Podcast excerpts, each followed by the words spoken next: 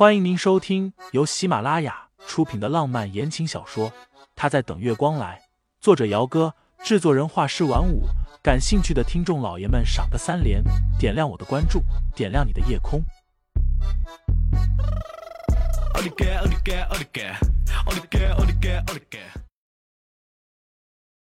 第一章，所有人都在等着看他的笑话。七月盛夏，一场大雨瓢泼而至。沈清新面色清冷的从咖啡厅里出来，直接面不改色的走进了大雨里。清新，盛夜从咖啡厅里追出来，一把拽住沈清新的胳膊，把他给拉了回来。这个你忘记拿了。塞进沈清新手里的是一张没有密码的银行卡，里面有一千万，是盛夜给沈清新的分手费。谢谢。沈清新嘶哑着声音，动作有些颤抖，把银行卡收进了随身的帆布包里。在现实面前，什么自尊，什么骄傲，通通都不重要。毕竟沈家破产了，他现在身负巨债，母亲精神失常，住在疗养院里，每个月的花销都要六位数以上。沈清新抽回自己的手，抿了一下唇瓣，哑着声音说。你知道我有多恨叶棠，所以我不会祝福你们的。叶棠是谁？是间接害死了沈清新的妹妹沈家二小姐沈媛，害得沈夫人精神失常、疯疯癫癫的凶手。可是现在，沈清新爱了那么多年的初恋盛夜却说，他要和叶棠结婚了。和清新，盛夜张了张口，英俊朝气的脸上闪过痛苦的表情。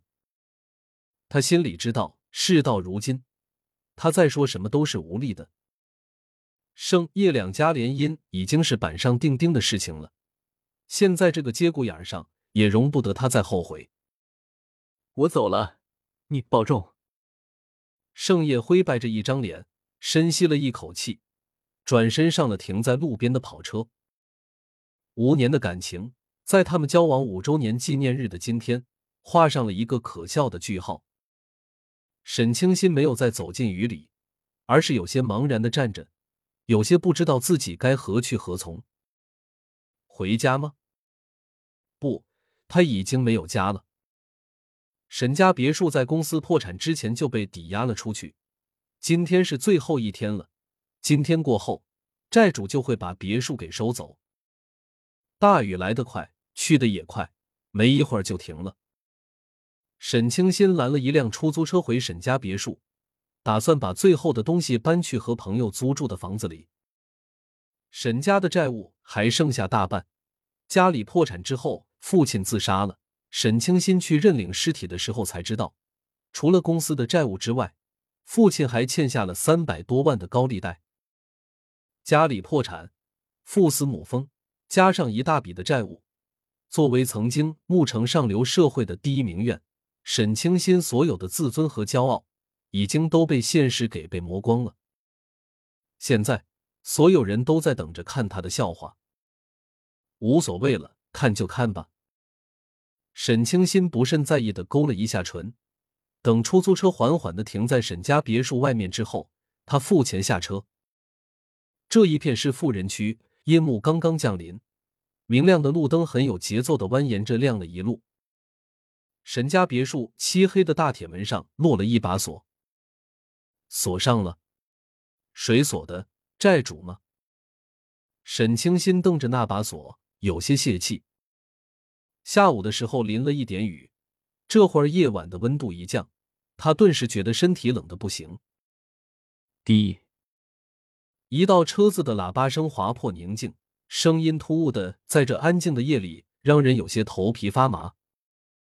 沈清新捏紧了自己的帆布包，看着黑色的宾利缓缓的停在自己的跟前，有些愣住。